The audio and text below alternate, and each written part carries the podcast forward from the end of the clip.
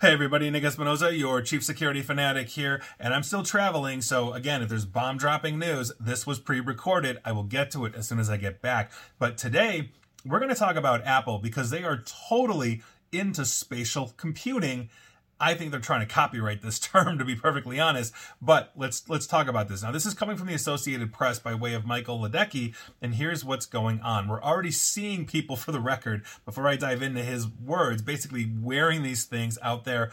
I mean, we saw uh, some dude in a driverless Tesla car with this thing on, getting pulled over by the police. Thank God, because just how beyond stupid is that? But Apple is really really trying hard to coin the phrase spatial computing as an Apple only thing. And basically, essentially what we're talking about here is a mode of technology that Apple executives and their marketing gurus are basically just trying to force upon us. Now, they are doing this while avoiding other widely used terms. You might have heard of augmented reality and virtual reality. Apple's not using those terms. They're really not. So that's a huge thing. Quote, we can't wait for people to experience the magic, end quote, according to Tim Cook, Apple CEO. Now, the Vision Pro, for the record, is among Apple's most expensive products. It's $3,500 for this thing. And that basically is a price point where a lot of financial analysts are saying they may not sell uh, more than a million of these things or, uh, or fewer in the first year. We're honestly going to see what's happening or, or where this is going to go. But here's the thing if you look back at Apple's history, Apple only sold about 4 million iPhones during the first year, and now they sell more than 200 million of them annually, which is insane, but it is. So, obviously, what happens is there's a history of ramp up here for Apple products, and we'll get to that in, in a moment. But if it happens with the Vision Pro, references to spatial computing could basically become as ingrained as modern day vernacular as mobile and personal computing. And those are two previous technical revolutions, obviously, that Apple really played an integral role in creating.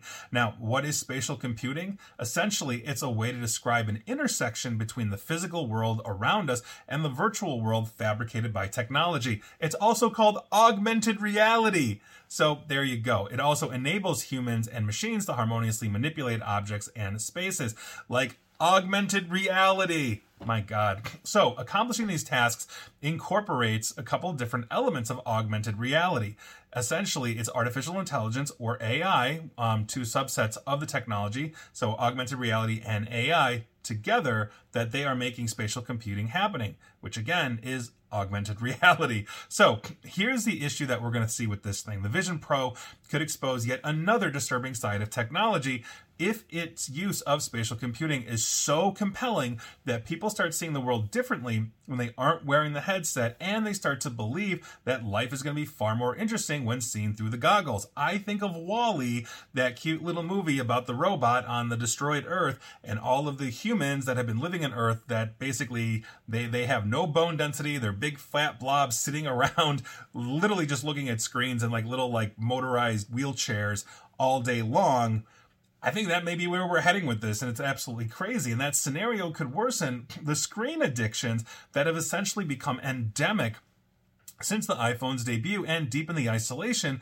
that digital dependence has tended to cultivate. I have talked about that essentially how we are we have a huge problem with loneliness right now social interactions and how we're socializing younger generations are, are, are becoming much harder. Look at robotics and ai when the 16 year old can't get a job at mcdonald's because the ai is basically taking your order through the talking thing and a robot is making your big mac. It, it, how on earth are we going to socialize the younger generation that's com- a, a completely online? And remember working at mcdonald's at 16 is not about the crappy paycheck. It's about understanding how to deal with people whether you've got a great boss or a horrible boss whether it's drunk people at 2 a.m that just want want a Big Mac or everything in between, that is what we're talking about. We are starting to lose that. The Vision Pro is being backed by Apple which is a company that has has a massive marketing prowess and their customer allegiance which is mind-boggling to me but it tends to trigger trends. So this has a serious shot of sticking around. But if everybody is just walled off in in their augmented reality i'm sitting at a dinner table with this thing on and somebody's you know across from me and i'm not interacting with them or i'm doing something that's quasi interaction we're losing that human element. And I think that's a huge problem that we're going to have to address. And Apple could very well drop a supercharger into it, even though this thing cost basically, it's a technological Ferrari in terms of price. So, so we're going to see what happens. And honestly, I don't know what to, what else to say other than just best of luck to all of us. I hope we survive this one too. And please like, share, follow me here on Facebook and Twitter at Nick AESP, where we're all addicted, and that's endemic as well. Same with YouTube, where you can subscribe to me. And as always, stay safe, stay online. Please attempt to stay private, and for the love of God, socialize in person without gadgets. Let's just add that to the ending for this one. Take care.